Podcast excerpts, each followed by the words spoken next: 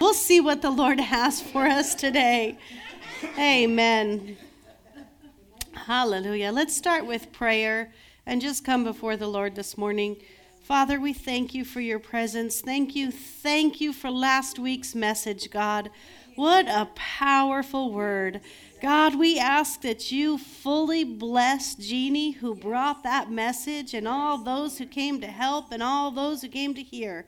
We thank you for that, Lord, that that message is going to resound on the inside of us and cause us to jump up in faith and to jump up and be healed and to jump up and receive all that you have for us. And we thank you, Lord, that today is the day that we receive healing. Today is the day that we receive those miracles which we are seeking. Today is the day that we receive correction and revelation and understanding. And we give you the glory and the honor and the praise in Jesus' name. Amen. Amen. Amen. So before, um, I think so, yes, Bob was in charge of that. So it is recorded? Okay, then I will get that um, on okay. the thing this week if I can. Oh, cool. Yeah. Okay. Praise God. Okay, so this is Healing School, and I just want to remind you that I'm not here to give you something that you don't already have. I'm here to take everything away from you that doesn't look like Jesus Christ so that you are left with the finished work of Christ, which consequently includes healing. So when we take everything away from you that doesn't look like Jesus, we're taking away traditions of man, we're taking away um, sickness, disease, we're taking away poverty, we're taking away um, addictions, we're just taking them all away. Every ache, every pain. You know, nothing's too big for God, but nothing's too small for God either.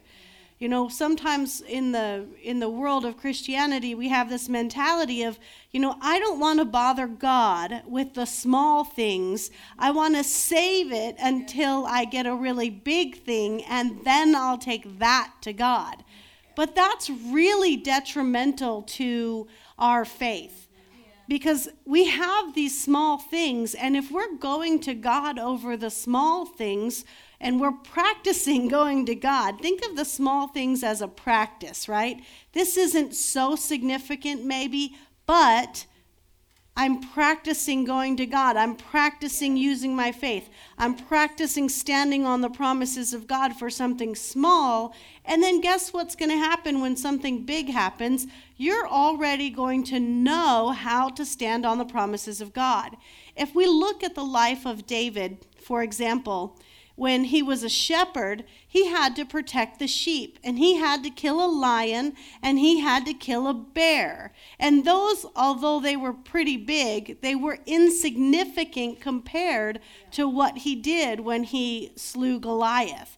Now, when he came to kill Goliath, there were the whole Israeli army was out there, and the whole Philistine army was out there, and this giant was in the midst of them, taunting them and saying, Send out your best guy, and if your best guy can kill me, we'll leave you alone. But if your best guy can't kill me, then your whole army is going to be our slaves forever and ever. That's a big deal. There's a lot riding on that. And you know, when David came up to that Philistine, he encouraged himself in the Lord by saying, I came against a lion and the Lord helped me. I came against a bear and the Lord helped me. Now I'm coming against this uncircumcised Philistine. Surely the Lord will help me. He's the Philistine to David, although it's giant in the Israeli um, army's eyes was nothing to him because he saw it like the lion and like the bear. It's so easy for God to take care of these situations. And you may be believing God for healing from a headache now, but then you might be used to minister to someone who has cancer. And you might be able to say, Hey, I know that God heals headaches, so I know that He heals cancer. I know that God heals a knee pain, so I know that He'll heal a back or a liver or whatever it is. And, and you've got to, That's why nothing's too small for God, and we've got to start believing God right where we're at. You may think, well, I don't have faith for resurrection from the dead to go lay hands on someone and pull them out of a coffin like Smith Wigglesworth. But that doesn't matter right now. What matters is do you have faith to go lay your hands on someone and command their back to stop hurting? Do you have faith to lay your hands on yourself and command yourself to be healed, to rebuke a fever or to get rid of a headache? And if you do, then why aren't you doing it? Why aren't you working it, right? And so be aware of that. You know, whatever these small things are, I don't this is totally led by the Holy Spirit. I know somebody's dealing with something small, and you may think it's too big for God, but I'm telling you, nip it in the bud right now. Cut it off right now. The scriptures say, give no place to the devil, give no place to the enemy's work. If you can cut it off with your tiny little bit of faith right now, you won't be in a battle about it later. Amen. You know, sometimes sickness or disease starts with one little germ, one little ache, one little pain. And if you start believing God now for healing in that area, you're, it's not going to get bigger. It's not going to manifest itself and develop into something that you're going to be in a fight in later. You know, I mean, if you are experiencing a slight loss of hearing and you're thinking, well, it's not that bad it'll be okay. I can still hear. I'm good. I don't, you know, really nip it in the bud right now. Nip it in the bud right now. Get rid of it now. Put your faith on it now for your full hearing to be recovered right now so that you don't end up in a battle later. Amen. And there's nothing wrong with that. There's nothing too big for God, but there's nothing too small for God either even if it's something tiny like maybe one of your fingernails broke. I don't know. Just start believing God wherever you are. Amen? Amen? Praise God. So, we have established here that it is 100% God's will to heal 100% of the people 100% of the time. Amen. Amen. There's no question about God's will in the Bible. And then we talked about the I know factor. We talked about if any man thinks he knows anything, he knows nothing yet as he ought to know, which means there's always more to learn. Right? It, we kind of get in trouble when we say, "Oh, I already know about that. Um, I already under, I already know that scripture. I don't need to know that scripture again." What happens is you're putting up a shield, and it's not the shield of faith. You're putting up the I know shield. And the I know shield means any revelation that's coming towards you is going to bounce off that shield and fall away from you. Because you've got your little shield up of I already know that. And we've got to be really careful not to do that, especially when it comes to the scripture, because we just have to remember that the scripture is inexhaustible. It's inexhaustible. You will never exhaust all the revelation, even out of a half a verse of the Bible, this side of heaven. You will never exhaust the revelation that's in one scripture this side of heaven. You could read one scripture from now until the day that the Lord comes back or the day you go home and be with the Lord, and I guarantee you, in 10 years, you will know more about that scripture than you can possibly know today. I guarantee you. It's just how God is. It's how the Word of God is. It's how it works. You'll never mine all the life out of that scripture. So if you get, if you go up for prayer and you call a friend for prayer and then you call another friend for prayer and they're always giving you the same scripture, the same scripture, the same scripture, don't be an idiot and say, I already know that. Don't be an idiot and say, Don't give me that same scripture. I've heard that a thousand times. Be wise and say, Thank you, and take that scripture to God and say, You know, Lord, you must be trying to tell me something and maybe I have to hear this scripture a hundred more times before I get it, but you've got my attention, God. And I'm going to listen to this scripture and I'm going to meditate on this scripture and I'm going to hear this scripture and I'm going to speak this scripture over and over and over again until I get out of it the life that you want me to have. And if that means you're on one scripture for two weeks, you're on one scripture for two weeks.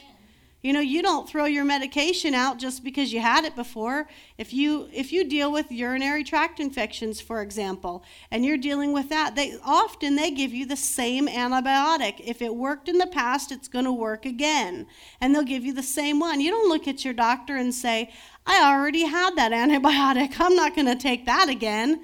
Well, did it work in the past? Well, yes. Well, then why wouldn't you take it again? Right? Why why don't we come to the word of god with that same mentality and say you know i've already had this scripture but i could take it again. Amen. it worked then it's going to work now. Amen. amen and then we'll get to a place where we really understand. And then we talked about how people came to hear and be healed. And as we're going through the miracles of jesus we're going to see this more and more. Um, i don't know if i should take questions at the beginning or the end or both so, right now, I'm just going to open it up for if you have thought of any questions, if you have questions about healing, about last week's, or any of the other messages that I've given, and you have a question about those things, um, I encourage you to ask those questions now. You know, there is no question that is a dumb question. Amen. It's going to be okay. Ask your questions. A couple weeks ago, I think you used the letters GTS. I don't know. Oh, Gospel Truth Seminar. I think it's related to Andrew Wommack Ministries, and he has one every year. So, good question. I have one. Sometimes I pray for the knowledge and wisdom to understand what I'm reading. Because when I read through the Bible, half the times I can't understand it, what I'm reading. I keep going. I said, Lord, help me. Give me wisdom and knowledge so I can understand it. And then there's times when I ask him to help me with another addiction I have, like drinking. And he took that away immediately. Okay. Why does he take time for one and not the other? Maybe I'm not ready to receive it. Well, you are ready to receive. Um, an addiction can be taken away immediately, but the Word of God is built line upon line and precept upon precept. Okay? If you think about learning how to read, for example, you had to learn that A makes the A sound, and C makes the K sound, and T makes the T sound before you could put it together and say cat, C A T, cat, right? And so when you start putting it together, you get a word. And after you get that word, then you can put your words together and get sentences, and you can put your sentences together and get books. It's the same thing with the Word of God. You are learning the basic principles of faith, the basic principles of salvation, the basic principles of healing, all and the basic principles of prosperity. You're learning phonics right now.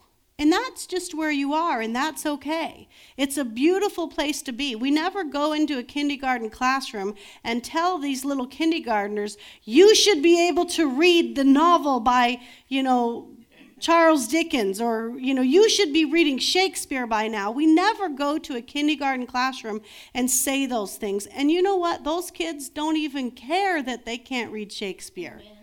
You know, like it is not keeping them up at night that they cannot read Shakespeare. And it shouldn't keep you up at night that you don't know everything about God's Word either.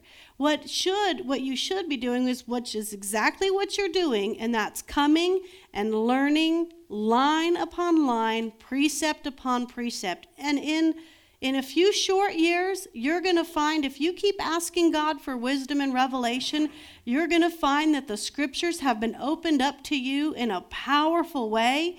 And you're going to find you understand the grace of God and the healing power of God and the prosperity of God and the deliverance of God and the goodness of God better than so many people because you're coming at it with a right heart. So just keep going.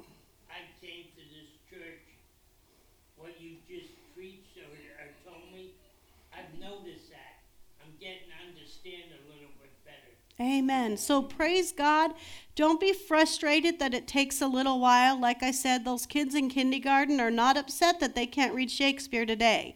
They're enjoying that they know that A, apple, ah. And they're enjoying that they know that they can say cat and say the word cat. So be excited in what you're learning and don't worry about what you don't know, but keep seeking the Lord. And eventually you'll know all there is to know, just like everyone else that seeks Him. Amen? Amen. Good question. Thank you for that. Any more questions? The Holy Spirit helps me. Any more questions about healing, about deliverance, receiving healing, ministering healing? No? Okay. Well, be sure to write your questions down as if they come up. And if I answer them when I'm teaching, write the answer down. Um, and if I don't answer it while I'm teaching, then when we have opportunities to ask questions, please ask your questions. Because the more questions you ask, the more it's going to help you and the more it's going to help other people. Okay? Because we are recording these, and who knows how many people have that exact same question that you have. It's going to help people. Okay, so we're going to look at the first well i don't know if it's the it's not the first miracle of jesus that was the one where he turned water into wine but we're going to look at the um, matthew 8 i want you to open your bibles to matthew 8 mark 1 and luke 5 and we're going to look at these three different accounts of the healing of the leper by jesus it's matthew's account and mark's account and luke's account so we have Matthew chapter 8, Mark 1. I'm going to mark my Bible now too. And then Luke chapter 5.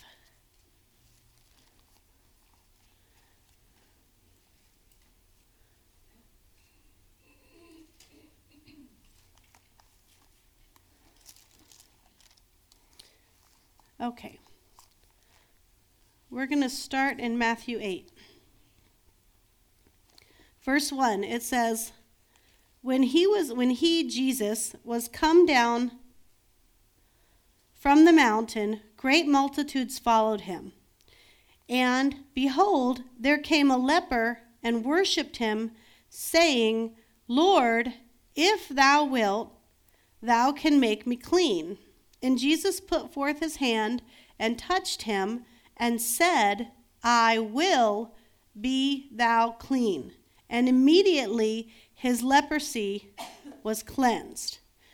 Now, what we've talked about this um, when we were talking about God's will to heal, but I want to reiterate it for you that Jesus Christ is the exact representation of the Father. Jesus only does what he sees the Father do, only says what he hears the Father say. So, Jesus Christ walking on this earth, he is the revealed and the manifested will of God. And we read and we've studied that he's no respecter of persons. So he is the revealed and manifested will of God for all people for all time. In other words, because God doesn't change and because Jesus doesn't change, if what is going on in this passage worked for them there, it's going to work for us here. If it worked for them there, it will work for us here because Jesus Christ is the same yesterday, today, and forever. Because the principles of God are stable and unchanging.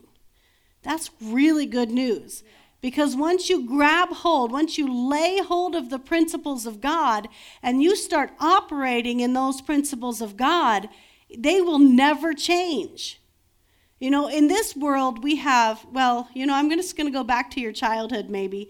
Have you ever had a game, a board game that you're playing with your brothers and sisters or friends? And boy, as soon as you start winning, they change the rules. I forgot about this rule.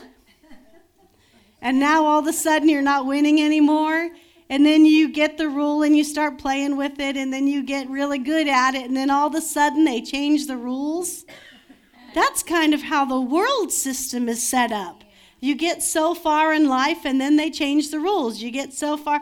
Many people who um, came out of the industrial age and they learned a trade, and then all of a sudden we come into the information age and now they need a degree to do their trade.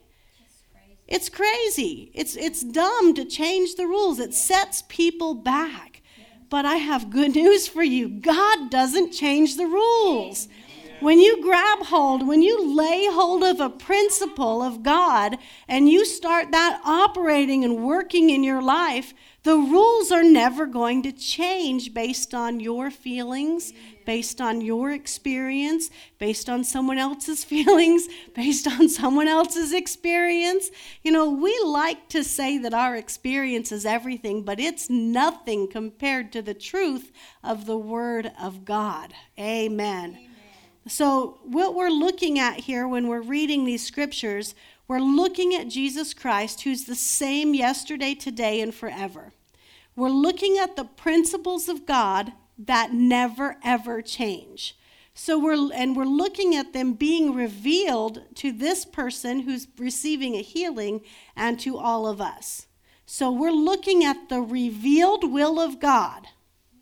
And we'll see that a healing has been manifested and so we're also looking at the manifested will of God. So we're looking at the revealed and the manifested will of God for all people for all time, for you and for me. The reason I'm going a little slow and breaking it down for you here is because a lot of times people get funny about words. And they say, well, you know, there's God's will and then there's God's revealed will. The only difference between God's will and God's revealed will is what you know. It's not different to God. God only reveals things that line up with his actual will. Does that make sense? And the only difference between God's manifested will and God's unmanifested will is whether or not the principle is working in your life. When you lay hold of that principle, you never have to say, I'm waiting on the manifestation of my healing. Right? If you have a question, write it down. And we'll get to it. Because I'm probably going to answer it in a minute here. And if I don't, you can ask it. We're looking at the revealed and manifested will of God for all people, for all time. And if it worked for them there, it's going to work for us here. Amen. And we know Jesus is the exact representation of the Father. Okay, so I'm going to read this one more time and then we're going to go on.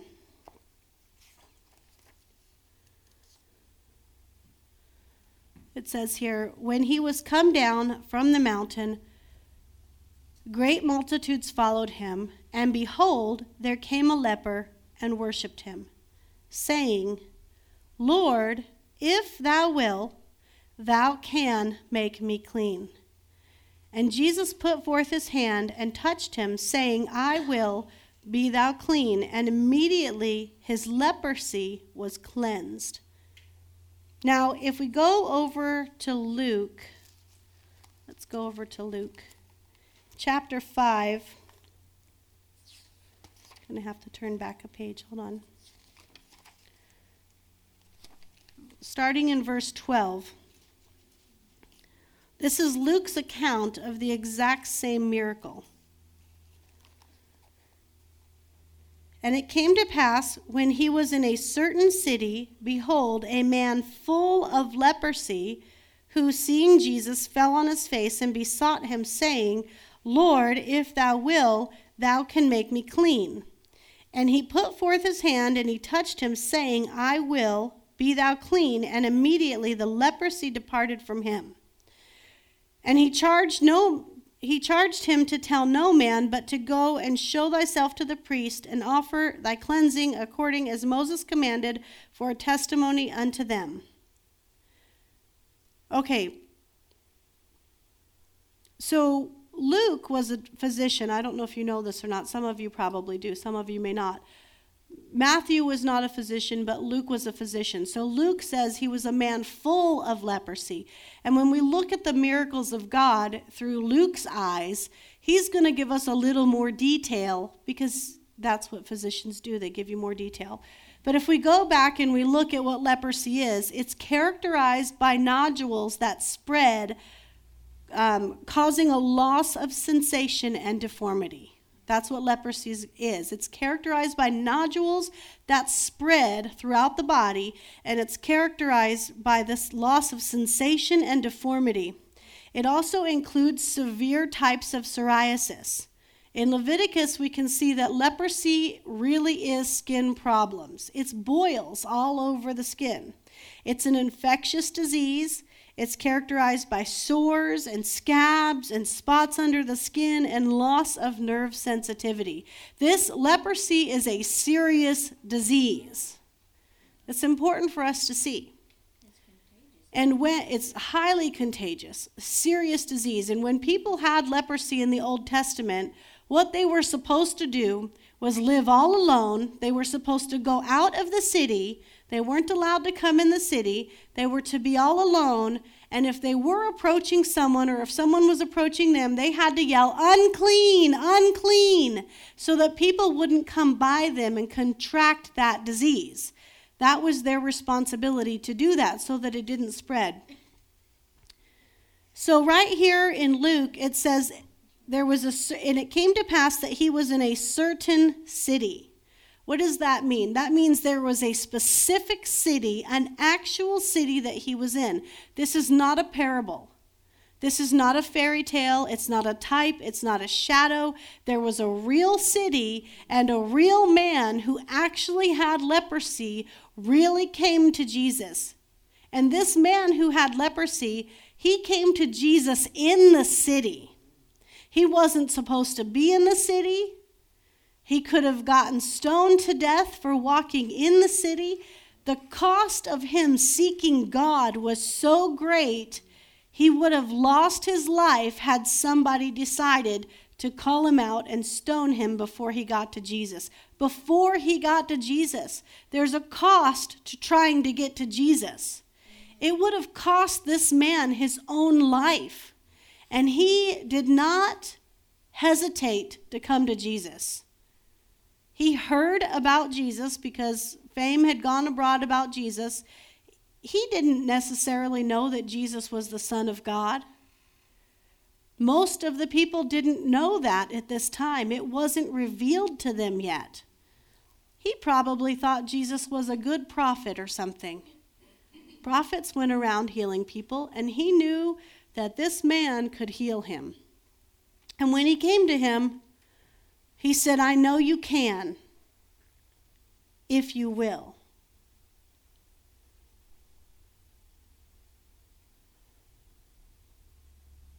I'm getting ahead of myself. That's okay. Let's go over to uh, Mark and we'll read Mark's account and we'll just start there. And then if I need to come back to this, I will. Mark chapter 1 and verse 40.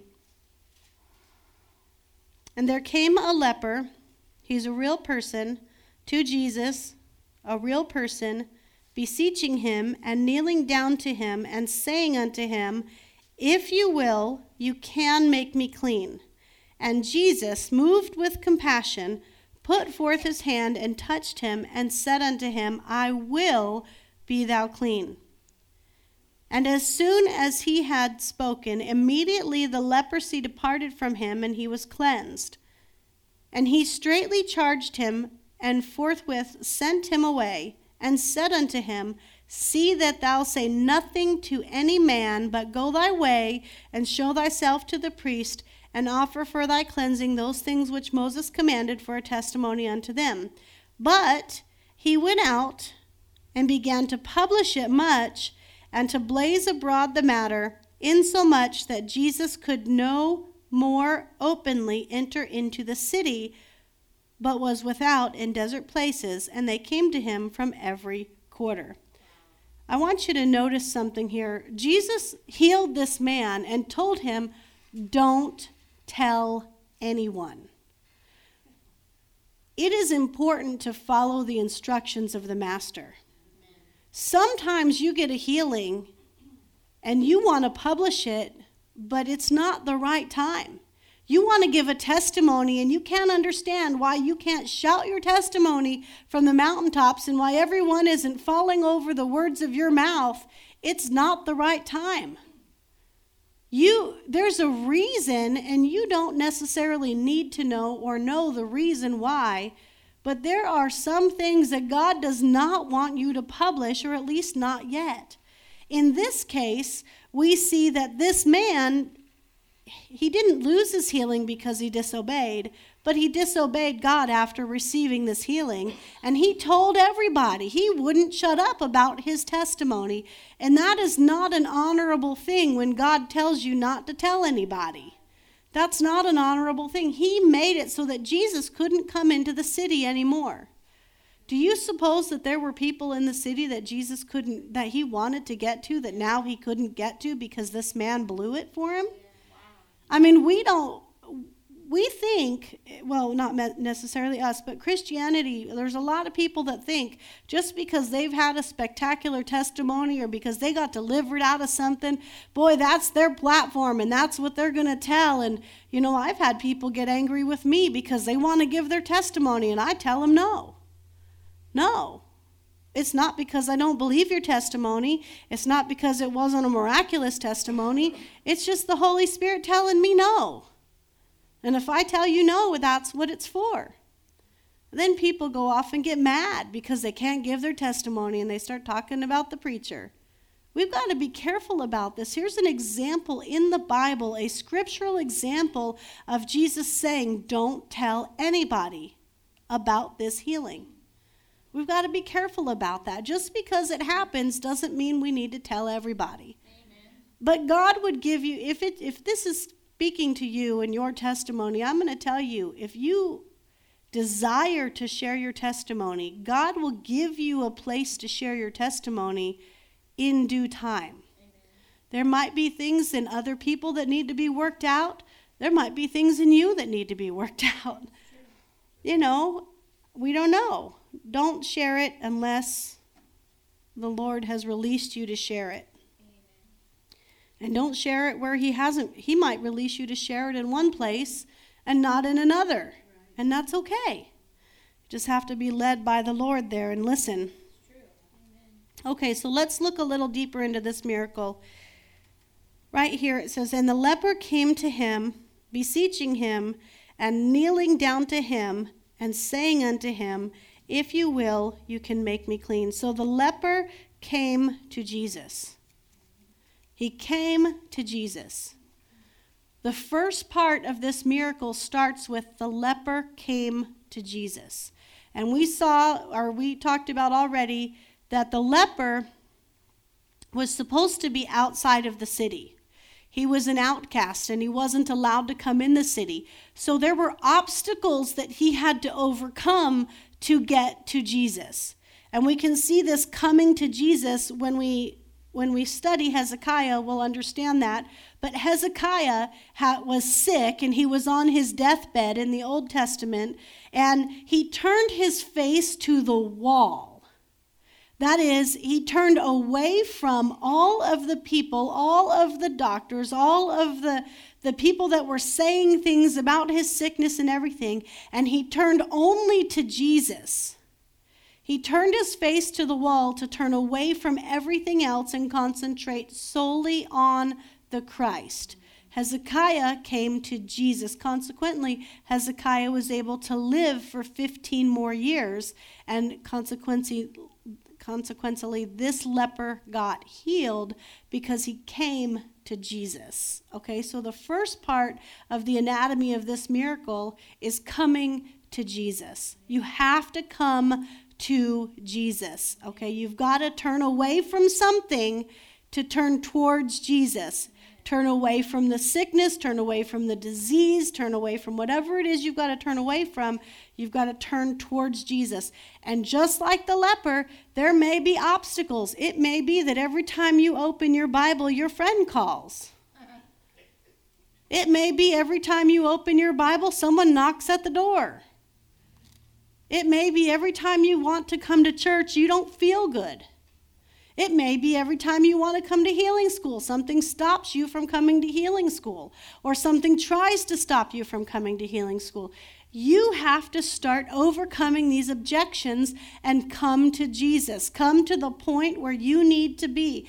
Get in the Word, read the Word on healing, come to healing school, read the Word on, or listen to the Word on healing, come to church on Sundays.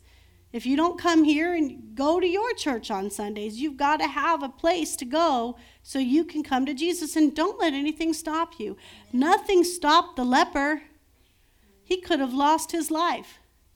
They would have had every right to surround him with stones and stone him to death and walk away, and he would have never made it into this book. He never would have. But he risked that. He didn't know before he came into that town to get his healing that he was going to be immortalized in the Bible. He didn't know that. He didn't even know if he was going to receive his healing. There's no indication in this scripture that says he knew he would be healed. In fact, he came to Jesus because he knew Jesus can heal, but he didn't even know if he would. So he risked his life to get to Jesus, not even knowing if he was going to receive what he came to receive.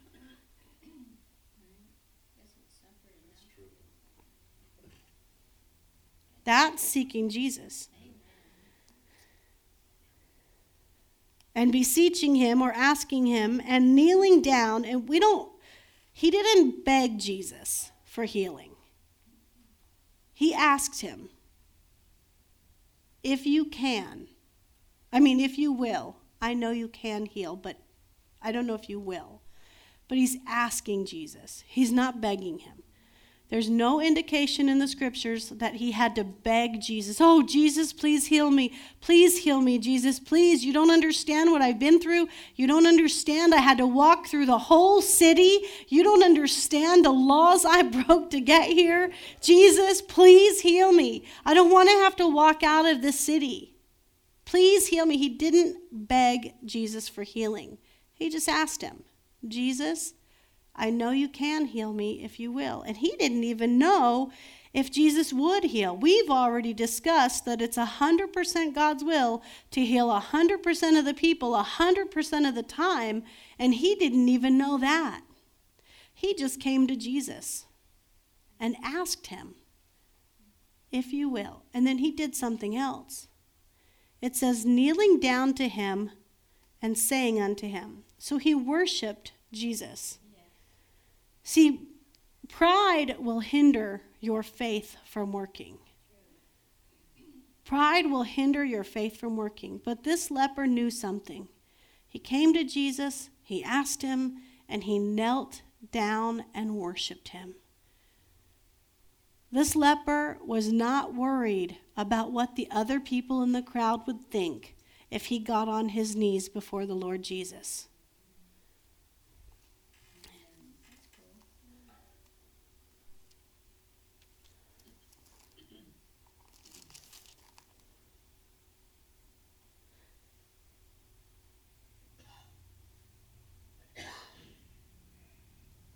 Look over in Luke again.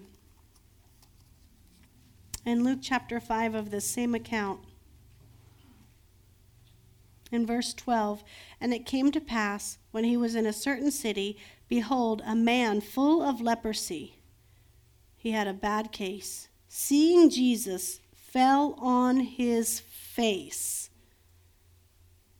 Sometimes you have to fall on your face before God.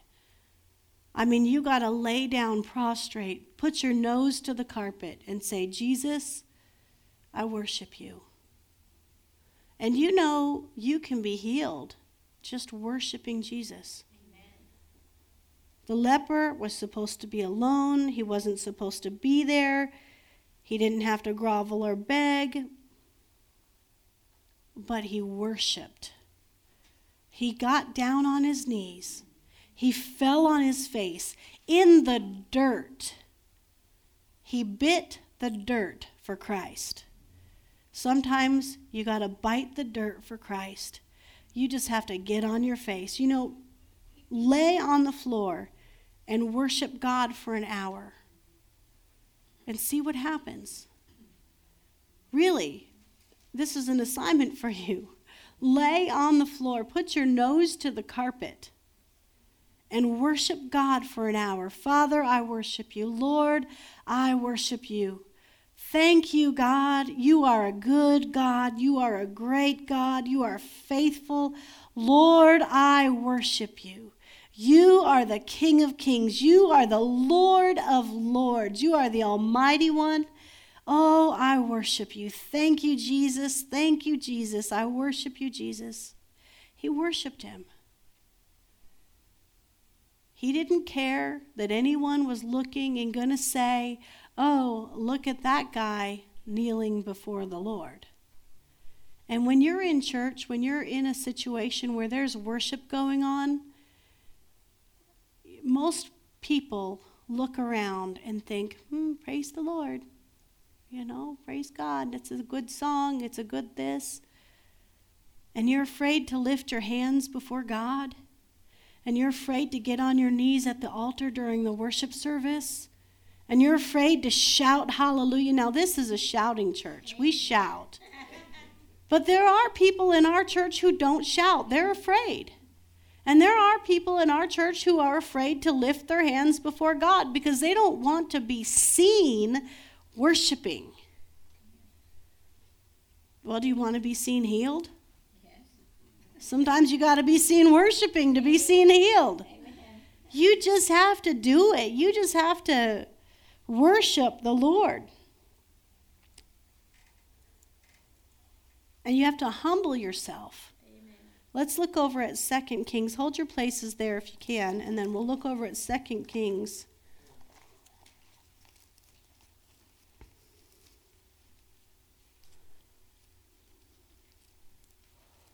Chapter, I think it's 5.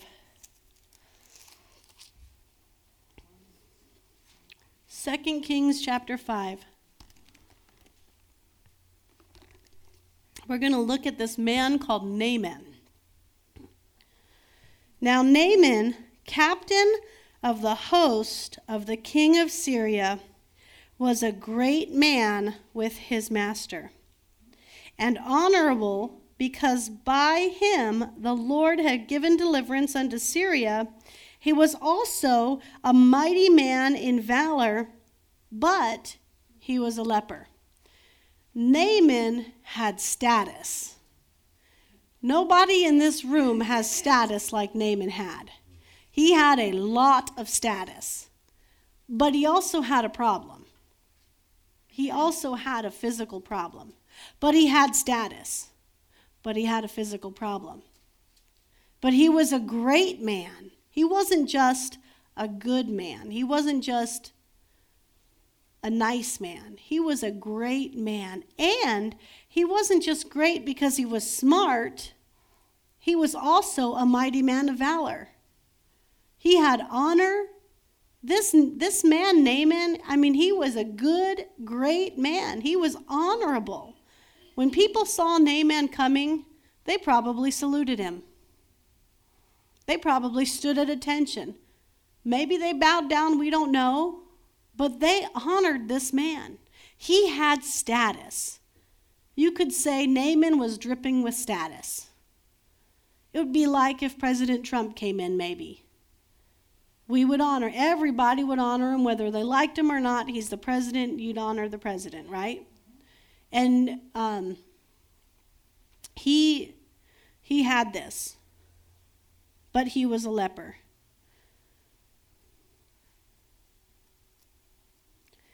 And and the Syrians had gone out by companies and had brought away captive out of the land of Israel a little maid, and she waited on Naaman's wife. And she said unto her mistress, Would God, my Lord, serve with the prophet, or were with the prophet that is in Samaria, for he would recover him of his leprosy. So, this woman that was brought in to wait on Naaman's wife, she must have loved her master. She must have loved Naaman's wife. And she's saying, I know of a prophet in Samaria, and if your husband was with that prophet, he would be healed of his leprosy. And so they're talking about it in the next few verses. And it came to pass in verse 7. Let me see if that's the one I want to do. We'll read verse. You know what? I'll just keep reading from 6. And he brought a letter to the king of Israel, saying, Now, when this letter is come unto thee, behold, I have therewith sent Naaman my servant to thee, that thou mayest recover him of his leprosy. So they're trying to recover um, Naaman by the king of Israel. And it came to pass, when the king of Israel had read the letter, he rent his clothes and said, Am I God to kill and make alive, that this man does send me a person to recover him from his leprosy? Wherefore, consider, I pray you, um, how he seeks a quarrel against me. And it was so when Elisha, the man of God, heard that the king of Israel rent his clothes, he sent to the king, saying, Wherefore how hast thou rent thy clothes? Let him come to me, and he shall know that there is a prophet in Israel. So the first thing they did, because he had status, was try to go to the king. Sometimes when someone has status or they have pride, if you will, they try to go to somebody who also has status or power. He went to the wrong place. But the prophet heard it, and the prophet said, I don't want my king renting his clothes. Send me the man, and he'll know that there's a prophet. There's a person that you can go to for healing. Obviously, it's Jesus. But sometimes you're trying to come to man, or maybe you're trying to come to a big minister and you're not coming to your friend who also walks in the power of God. And you're despising your friend or you're despising the person that prayed for you because they're not Smith Wigglesworth or John G. Lake or somebody who's walked in healing for a long time. You've got to be careful about that, okay? Amen. And so then it says, I'm just going to find my place here. So Naaman came with his horses and with his chariot and stood at the door of the house of Elisha. So this great man Naaman comes to the door of the prophet with his horses, with his chariots, and all this stuff, and he's standing at the door of the prophet. Knock, knock, knock. I'm here. He's making he, pomp and circumstance are a thing. And they've got all this pomp and circumstance with him, and he's coming to the house of the prophet. And the prophet, but Naaman, let's see. And Elijah sent a messenger unto him, saying, Go wash in the Jordan seven times, and thy flesh shall come again to thee, and thou shalt be clean. But Naaman was wroth, or he was angry, and he went away, and he said, Behold, I thought surely he would come out and stand and call on the name of God and strike his hand over the place and recover the leper. So here's Naaman coming with his chariots and his horses, and he's at the door of Elijah, and Elijah sends down a servant to give him the message. Now, Naaman's a great man, and he's not used to being treated this way. So he's mad. So he takes his chariot and he peels out of there. He's so angry, he just peels out with his chariot and his horses, and they're going away. He says, I thought surely he would come down and strike his hand over the place and call on the name of the Lord and call, maybe call down fire from heaven. That's how Naaman thought it was going to happen. Naaman thought there was going to be something spectacular. But he was missing the supernatural. This is an answer for you when people think there's going to be a spectacular salvation experience, but there's not always. Amen. So, what happened? He was mad. He went away. And he goes on ranting and complaining for a little bit. And he went away in a rage. In verse 12, the end of that one. And his servants came near and spoke unto him and said, my father, if the prophet had bid thee to do some great thing, would, would you have not done it? How much rather when he said to thee, Go wash and be clean. So the, the servant is coming to Naaman and saying, Listen, if Elijah had came down here, called upon the name of the Lord, struck his hand over the place, and said, in Jesus' name, or, you know, in the name of the Lord, I command you to, and then insert any great thing there. I command you to give all you have and sell it to the poor. I command you to go to war. I command you to do whatever great thing right there. Would you not have done it? Because Naaman was prepared to do all of the great things. He was prepared to do anything the prophet told him as long as it lined up with his status. Because he had pride. So the servant comes and says, All he's telling you to do is to go wash in the Jordan. You're expecting him to tell you to do something spectacular? And you're expecting to see something spectacular. But how about if we do this? How about if we just do exactly what the prophet said and see what happens? So then they went down to the River Jordan. And the River Jordan was a nasty river back in that time. It represented gross stuff. And I mean, this great man probably wouldn't have even put his toe in that river.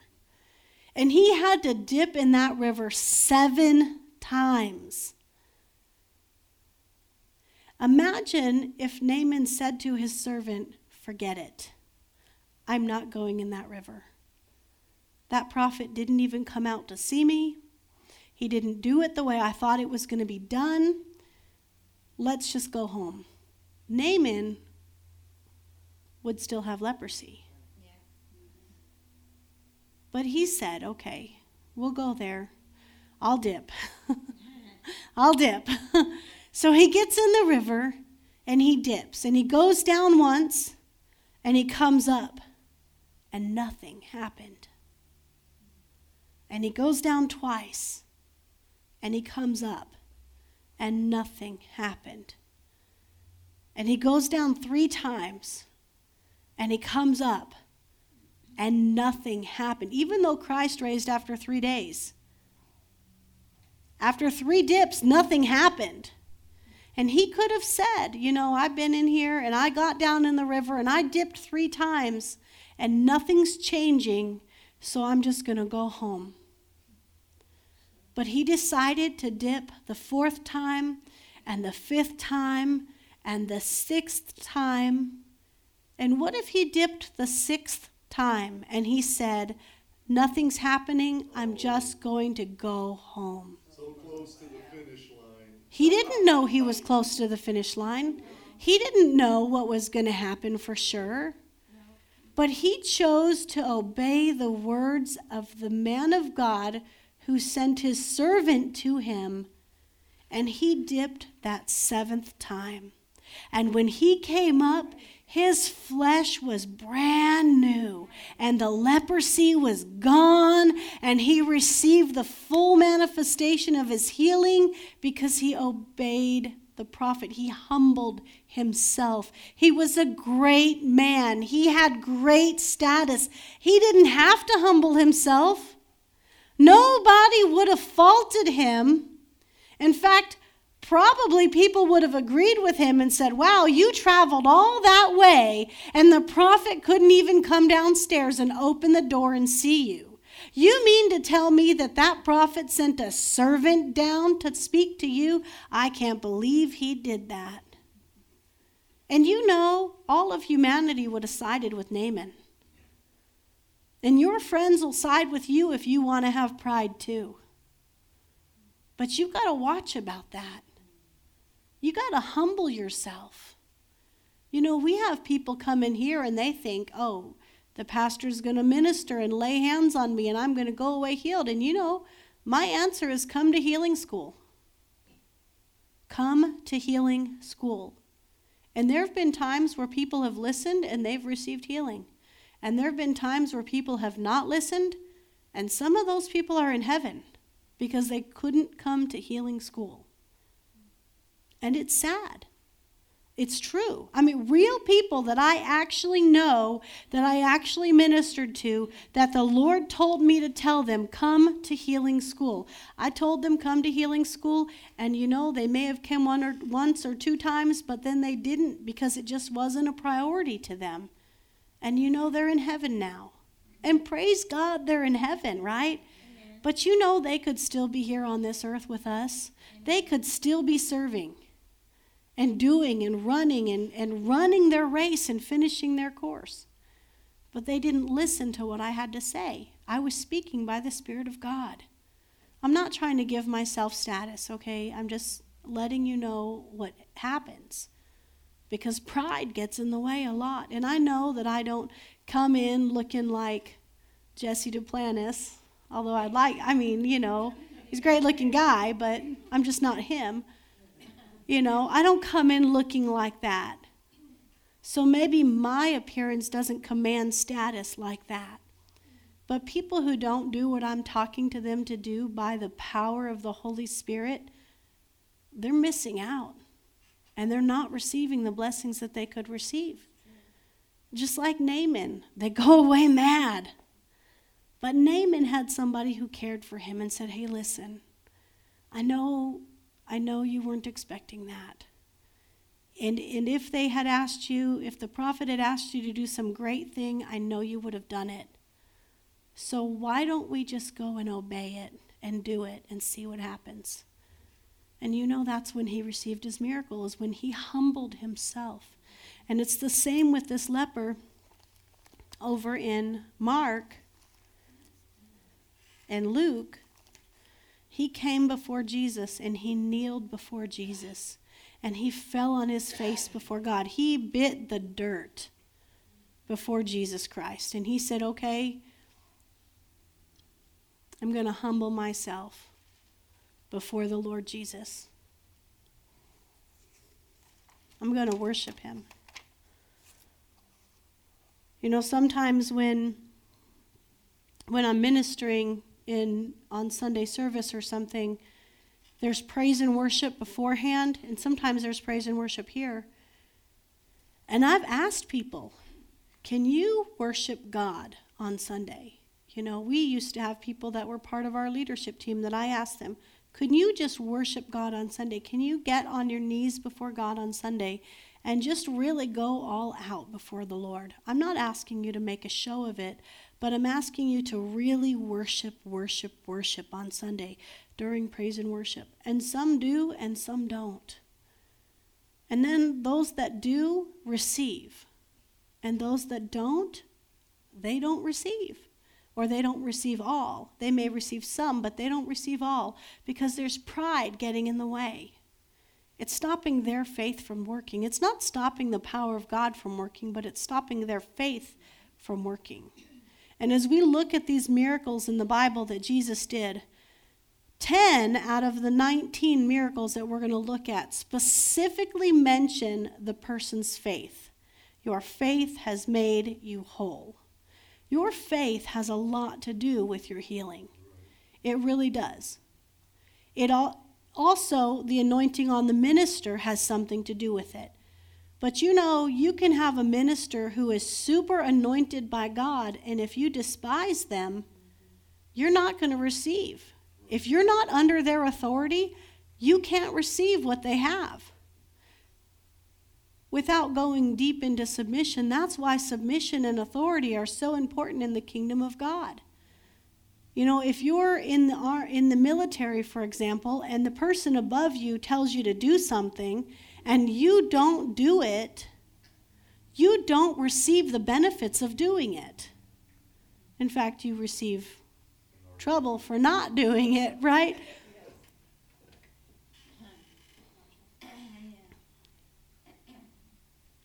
When you come, like if Naaman came to Elijah and didn't submit himself to the prophet, Elijah was a great prophet. He had double the anointing of Elijah. Remember that? Elisha had double the anointing of Elijah. Remember that? Because Elijah was the one that called down fire from heaven, and, and Elisha was Elijah's um, intern, basically, if you will.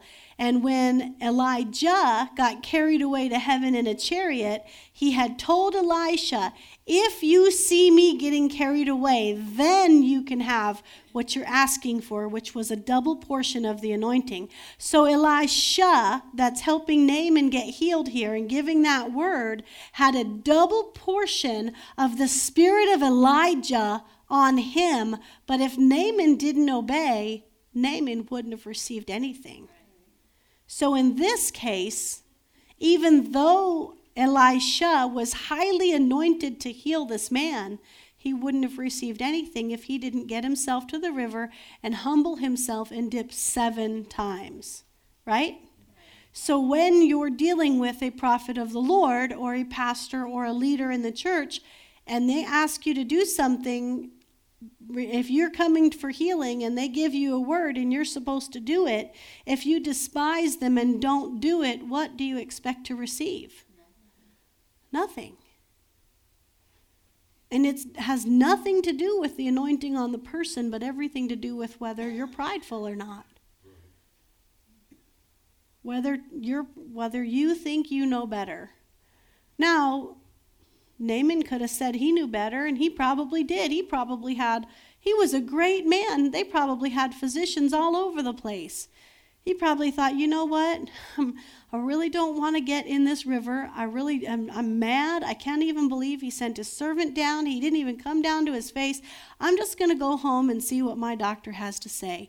And if my doctor can do this, I'm just going to go through another round of treatment. I'm not going to listen to this man who doesn't even have time to give me the time of day, sent his servant down to talk to me. I'm going to go do it some other way. I know better than that. And you know, Naaman wouldn't have been healed. He had to humble himself. And if this leper that came to Jesus came up to Jesus and said, You have to heal me because I know you can, he wouldn't have received anything. He got on his face in the dirt with a multitude of people around him. He came to Jesus and he flattened himself. And he said, I know you can heal me if you will. And Jesus said, I will. Be thou clean. I want you to notice something else about this. This leper knew that Jesus could. There was no doubt in this leper's mind can Jesus heal? He knew he had the power to do it, but he didn't receive anything until it was settled that he would.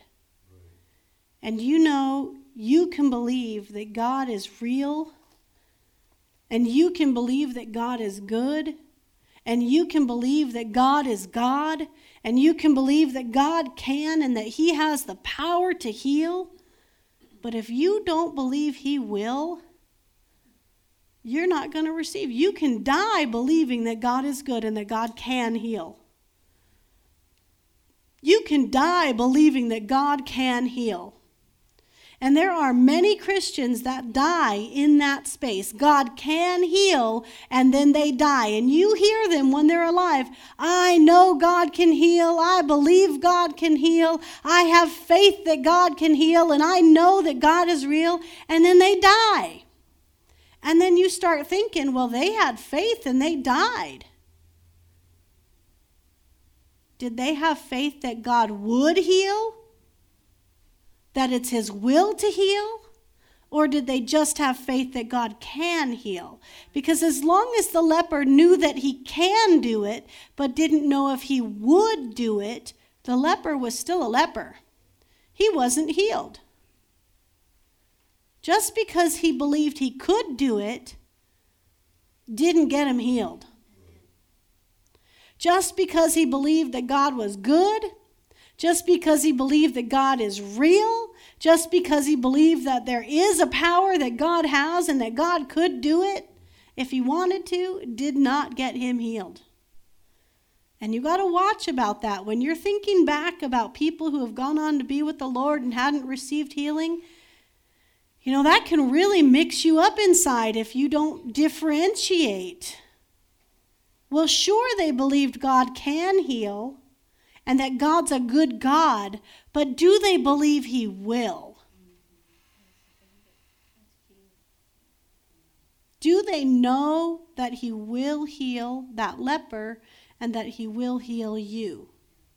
Do they understand that it is 100% God's will to heal 100% of the people 100% of the time? Or are they putting in little disqualifiers?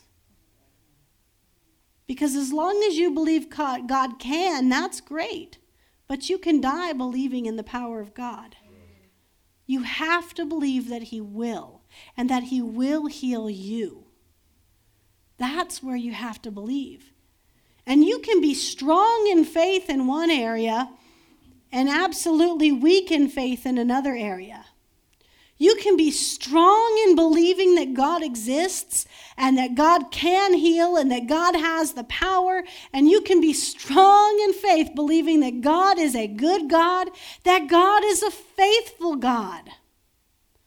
But you can be weak in faith, believing that God will heal you. You can be strong in faith, believing that God will heal others.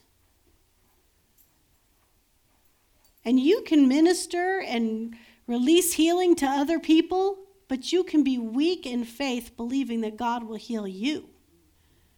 And you got to build that up. And we know that Romans 10:17 says that faith comes by hearing and hearing comes by the word of God. You got to kind of break this apart, break your own faith apart and see where your faith is. And be honest. Yes, I believe there's a God. Yes, I believe He's good. Yes, I believe He's powerful. Yes, I believe He can heal. Yes, I believe He can raise the dead. He can heal other people. He raised Jesus from the dead. He raised Eli- um, Lazarus from the dead. He can do anything. But do I believe that He will heal me?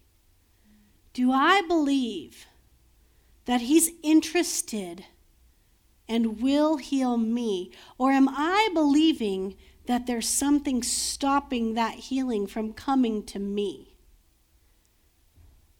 Am I looking for the reason why it isn't working?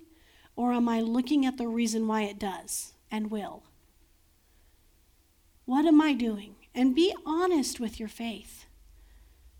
Because the first step in really understanding and laying hold of the promises of God is taking a good, honest look at where you are at. Where are you? I believe God can. I believe He, he will heal others, but do I believe He will heal me? If so, or do I believe that the word of or that God will work through me? This is for ministering healing too if we had somebody that just dropped down dead right here in the front, and I started asking you all, do you believe that God can raise them from the dead? Most of you are going to say yes. And if I said, Do you believe that God's going to raise him from the dead right here and right now? Most of you will say yes. And if I say, Do you believe that if I laid hands on this person, that God's going to raise them from the dead? Most of you will say yes. But if I said, If I asked you to come up here and lay hands on this person, do you believe that God would use you to raise them from the dead? And that's where you lose 80% of the Christians. They'd be with you all the way up until you put themselves in the mix. And you can't do that. And you got to be honest about that. Because if you're honest about it, you can say, you know what? I am disqualifying myself from healing because I'm believing that I'm not good enough to receive healing. I'm believing that God isn't pleased with me, so He's not going to heal me. I have good news for you. God doesn't heal you based on his pleasure with you. God doesn't have to be pleased with you for you to receive healing at all. Because it's a finished work of Christ. Because it's a finished work of Christ, you can receive healing even if you don't think God is pleased with you. In fact, there's a scripture in the book of First John, and it says, if our hearts don't condemn us, we can receive anything from God. If our hearts don't condemn us, we can receive anything from God. But then it says, if our hearts do condemn us, God is greater than our hearts. And that scripture brings so much peace and faith and hope and joy. To know that even if your heart does condemn you, that God is greater than your heart. Even if you're sitting here and examining yourself and saying, I believe God is, and I believe God can, and I believe He's good, and I believe He'll heal everyone, but I don't believe He'll heal me. And your heart is condemning you. God is greater than your heart. And it's God's will to heal all people for all time. And if it worked for them there, it'll work for us here. Because He's the same yesterday, today, and forever. He never, ever changes. And if your heart is condemning you, and if you're one of those people that say, you know, I do believe in God, I believe He can, I believe. I believe he can heal anyone. I believe in his power. It's so strong and so big, but I just don't believe he wants to heal me. God is greater than your heart. That's what the scripture says. God is greater than your heart.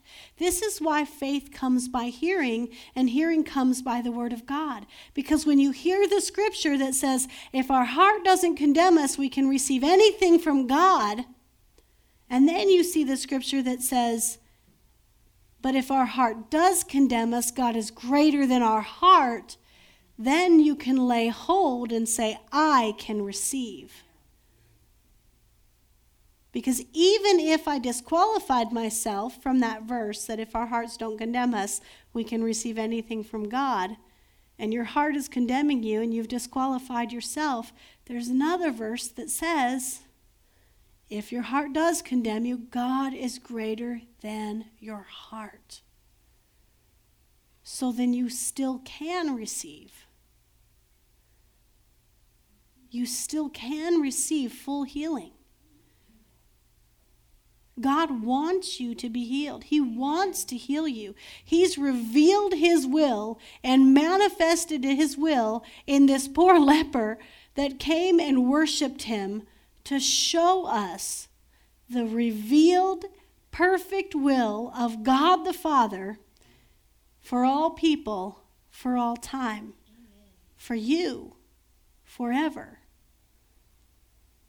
Whether you're sick today, or tomorrow or 20 years from now, it's still God's will to heal you. Amen. Not only can He, but He will. Amen. Not only He can, but He will. Amen. We've got to sure our hearts up in that. He will. Everyone say He will. He will. Say He wills too. It is His will to heal me. It is His will to heal me. It is His will to heal me. Say it again. It is His will to heal me. Say it again. It is His will to heal me. Say it again. It is His will to heal me. Now say it like you believe it. It is His will to heal me. It is His will to heal me. It is His will to heal me. It is His will to heal me. You know why you got to say it? Because you believe yourself more than you believe me. It's true. It's true. You know what I do is I read the scriptures and then I play them for me in my own voice because my heart knows that I'm an honest person and that I'm not going to lie. My heart doesn't know that every other person out there is honest. Bible says don't trust in man, trust only in God, right? But I'll record scriptures in my own voice because I believe what I say. And you believe what you say. Otherwise, why would you say it? It is his will, will to heal me. Say it again. It is his will to heal me. It is 100% God's will to heal me, to heal you. And we don't want to be stuck believing that God can and die believing that God can. We've got to come to a point where we believe that God will and He will heal me and He will heal me now. You know, sometimes when people get through can God and they get through the will God, they start thinking, well, you know, what's the timing of God? The timing of God is so mysterious. I'm going to break that up for you right now. It's not mysterious. If you want to if you can find a scripture that says when they came to Jesus, Jesus said to them, I will heal you slowly over time in six months. I will heal you in two years. I'm going to teach you something in this sickness and let you suffer for a while, but then I'll heal you. And people think that's scriptural. Where's the scripture for that? It's not in there. It's not in there. In order for something to be scriptural, what do you have to have for it? A scripture.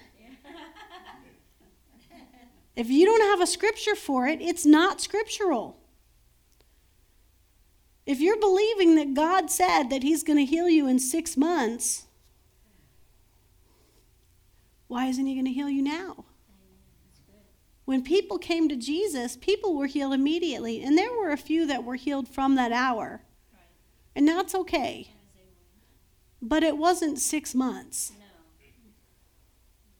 They didn't have to wait for their healing to begin. Even the, even the people who were healed from that hour, their healing began when the word spoke and it was believed. It began to work. And it's okay if your healing does take time, but it's not God withholding.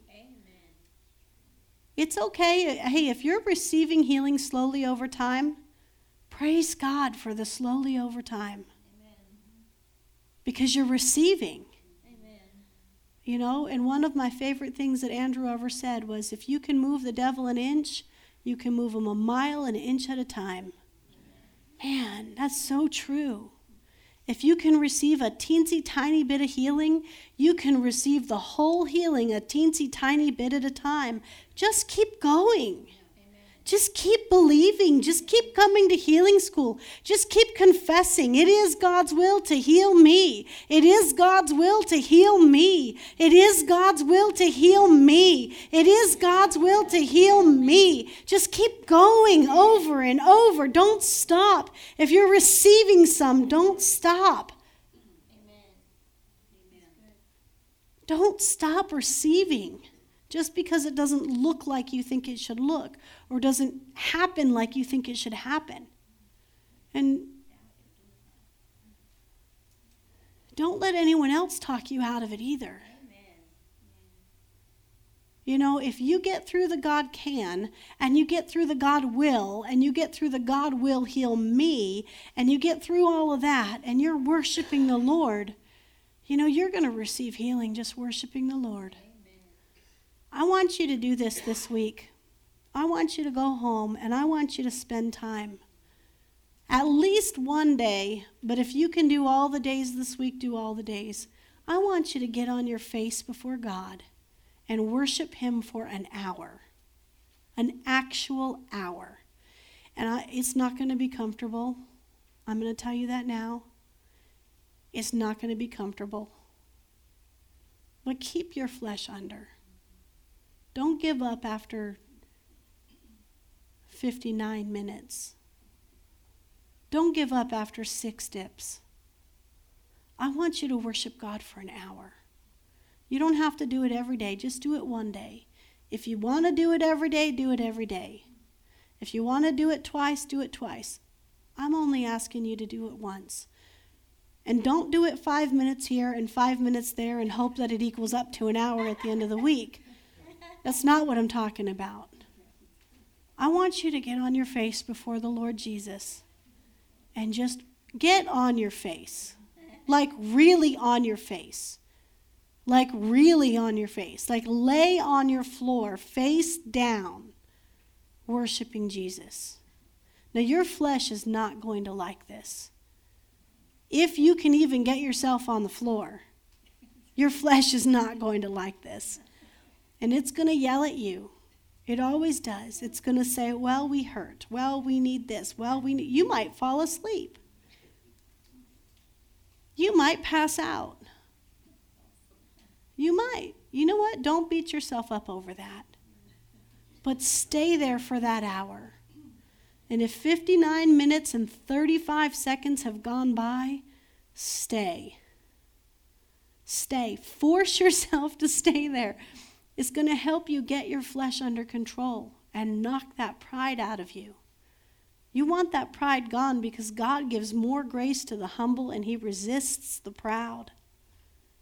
Get on your face and worship God for an hour. Lord, I worship you. I praise you. You're a good God. I worship you. I love you, Lord. I submit to you. I worship you. Lord, I worship you. You're so good. It is your will to heal me. It is your will to save me. It is your will to love me. I worship you, Lord. I thank you for who you are. Thank you for Jesus on the cross. Thank you, God, that by his stripes I was healed. I worship you. You are the King of kings. You are the Lord of lords. You are the creator of heaven and earth. Lord, I worship you because of who you are. I worship you, Lord, because of, you are good. You are faithful. You are the definition of good. You are the supreme being of the universe. God, there's no one higher than you. There's no opinion higher than you. You are worthy of all of my worship. I worship you. And just go for an hour worshiping Him, lavishing Him with love and attention and, and praise. And when you find your mind wandering, just reel it in and bring it back. I know this is a serious assignment, and I know an hour can be a, for some of you, it's not even a, like, it's a kind of a joke because you do it all the time. But for some of you, an hour is a long time. That's okay. Do, do it. Do it anyway. Amen? Just do it anyway. Just get into his presence. You have a lot of hours this week. One hour over the other isn't necessarily more holy. Just pick one and stick to it. And if you fail for some reason, you get to start over, not from where you left off, but you get to start over from zero. You get to start over from zero because that's what the exercise is. If Naaman got out of the river after five dips, when he got back in, I would think that he'd need to start over at zero. So if you get up after a half hour, if you have to go to the bathroom, go to the bathroom. But then get back to it. Amen? Amen. Amen. I'm going to pray and then I'll take any more questions that you have. I hope you have questions. It's okay if you don't. But Father, we thank you for your word. Thank you that you are revealing your will to us, that it is your will to heal us. We know you have the power, we know you have the will. And Lord, we submit to your will, which is complete healing of our bodies. And we thank you for it in Jesus' name. Amen. I'm going to, before I close with questions, I'm going to say this. You don't know how important submission is. When I submit to the will of God, I'm submitting to healing. Get it? But when I kick against the will of God, I'm also kicking against my own healing. When I read in the Word that it's God's will for me to submit myself one to another, to pray for my people in authority, to not be in strife, to whatever it is that God's will is for me, and I kick against that will, I'm also kicking against healing. But when I submit to that will, I am submitting to healing. I'm submitting to prosperity. I'm submitting to restoration. But if I'm not submitting to God and I'm doing my own will, I'm submitting to my own will, which tells me that I'm not good enough to be healed.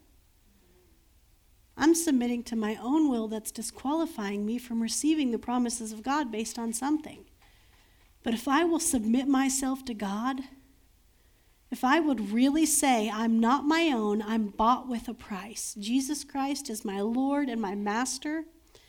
And if He's my Master, whatever He says I'm going to do, I'm submitting myself to the Lord. I'm also submitting myself to healing and prosperity and deliverance and promotion and restoration and all of those amazing things that come with God. You can't receive everything that God has for you and not be submitted to Him. You can't. There are healing, maybe, but sometimes no. It just depends.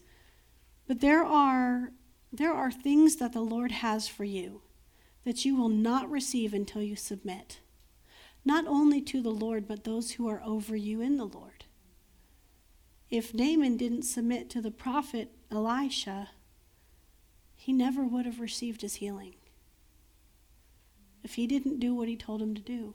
When Jesus told the man, and we'll look at this later too, that he put clay on his eyes and said, Go wash in the pool, in a specific pool. If he didn't go to that specific pool, he wouldn't have received his healing. He had to submit. And it was at a great cost to that man. And we'll see that when we get to that miracle. But I hope this is blessing you. I hope you're understanding how to lay hold of healing. Because when you get this, you're going to walk in divine help. And whenever something comes up against you, you're going to be able to nip it in the bud and knock it down. And you know, in a year from now, you're going to be walking in such a healthier place than you are now. Even next week, even in two weeks from now, three weeks, you're going to be in a higher place receiving from God than you are now. And you're going to be able to help other people who are hurting, who are sick, who are dying who are wrecked with cancer and wrecked with incurable diseases. You're going to be able to bring them the good word of God because you're going to be so sure that the anointing is going to flow through you and get all over them and heal all their mess. And they're going to be thanking God for you and you're going to change lives. But here's where it starts is right here in healing school. Week after week after week after week, line upon line, precept upon precept, growing and knowing and growing and knowing. Amen. Amen. So now I'm going to open it up for questions. Um, if you have any questions, I'm going to ask that you stick around for questions just because you may also have this question later or it may spark a new question for you. So, are there any questions? I answered it. Praise God. All right. Do you have another? I was wondering why God would heal something and not the other. But I would never say He will. I just said, God, take this away or help me. I never said that He will help me. Well, now you know. Praise God. Well, we expect to see differences. And one other question. Yeah. The leper that got healed from leprosy, he must have had faith.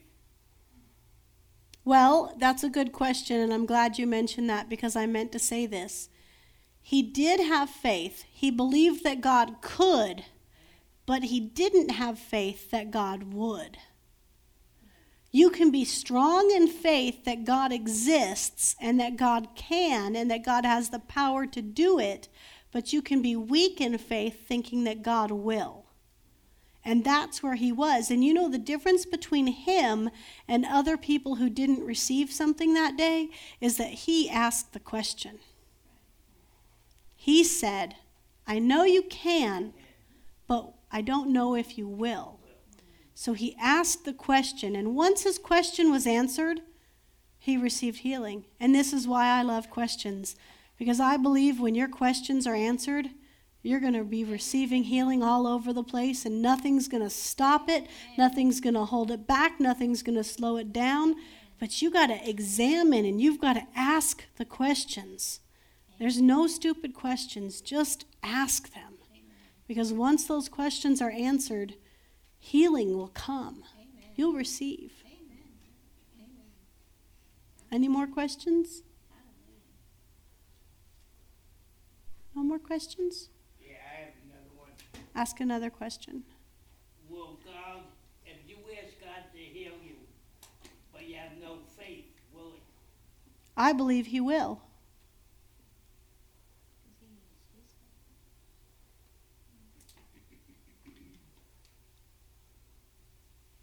Faith comes by hearing, and hearing comes by the word of God. That's in Romans 10 17.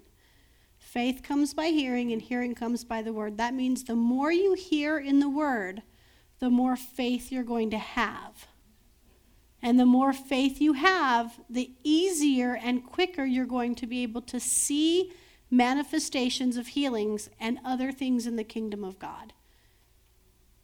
So stay in the Word. That's why, now you know, and I know you, that's why I told you read the book. Open it, read. That's why you're writing some scriptures out. Read the book because when you do, and you're doing it, and I'm, I'm very thankful to God for you because you're getting scriptures that other people, I've given them the exact same assignment and they don't treasure it like you do. They don't do it. And you know what? They're not receiving what you're receiving. So I honor you for that.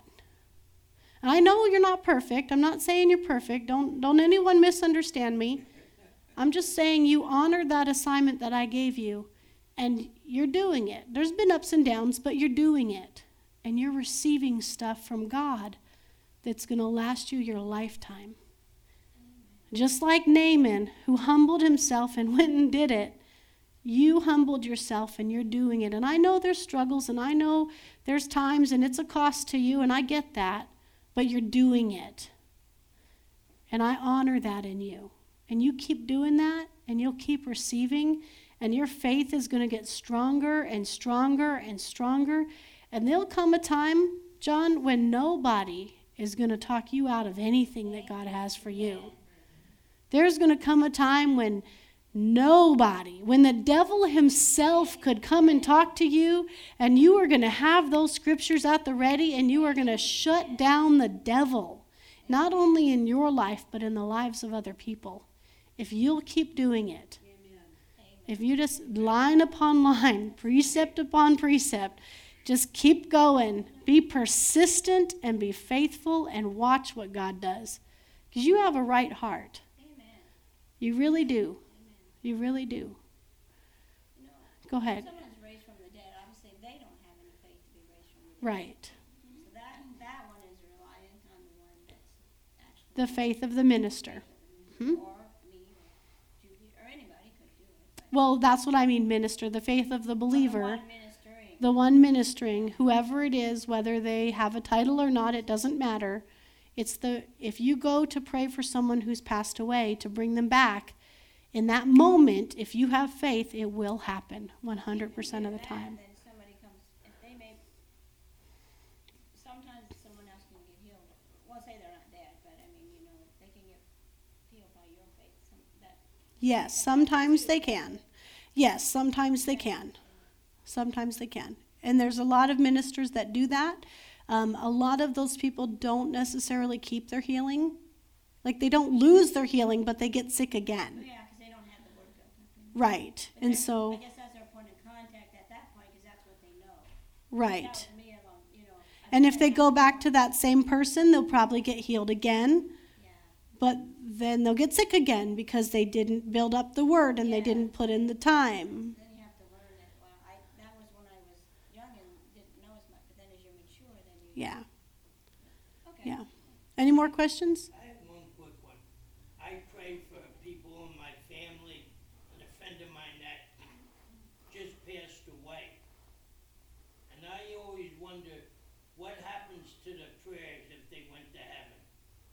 What do you mean, what happens to their prayers? Like, if I prayed for you, you passed away.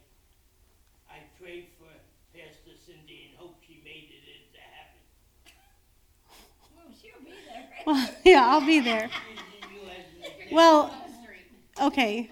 So, if you're praying for somebody to be healed on this earth and they pass away, it doesn't nullify the prayers that you prayed if they were to be resurrected from the dead, they would still be healed. You've prayed your prayer.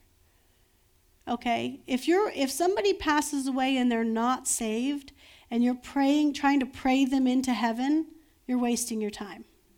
Okay, that's what I want. If they're not saved, you've got to bring them back from the dead.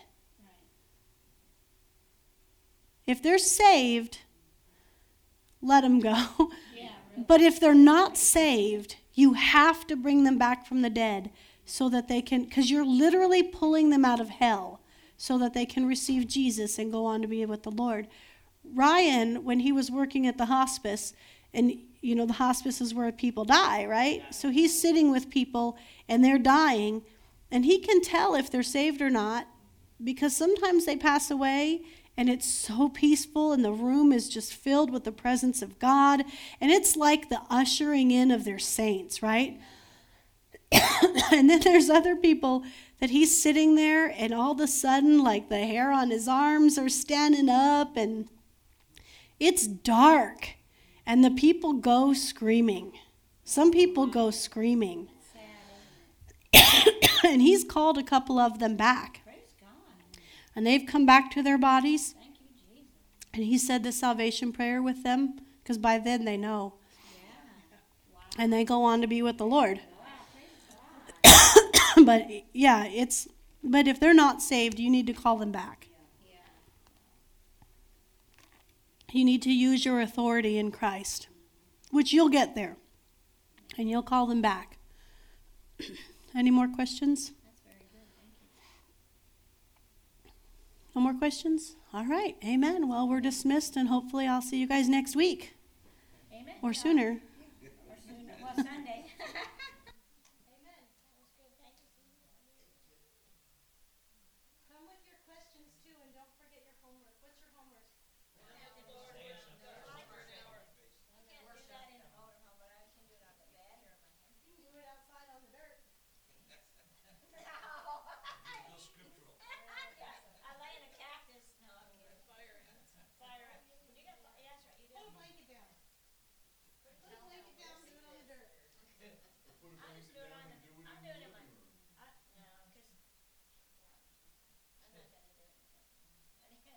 Deus da paz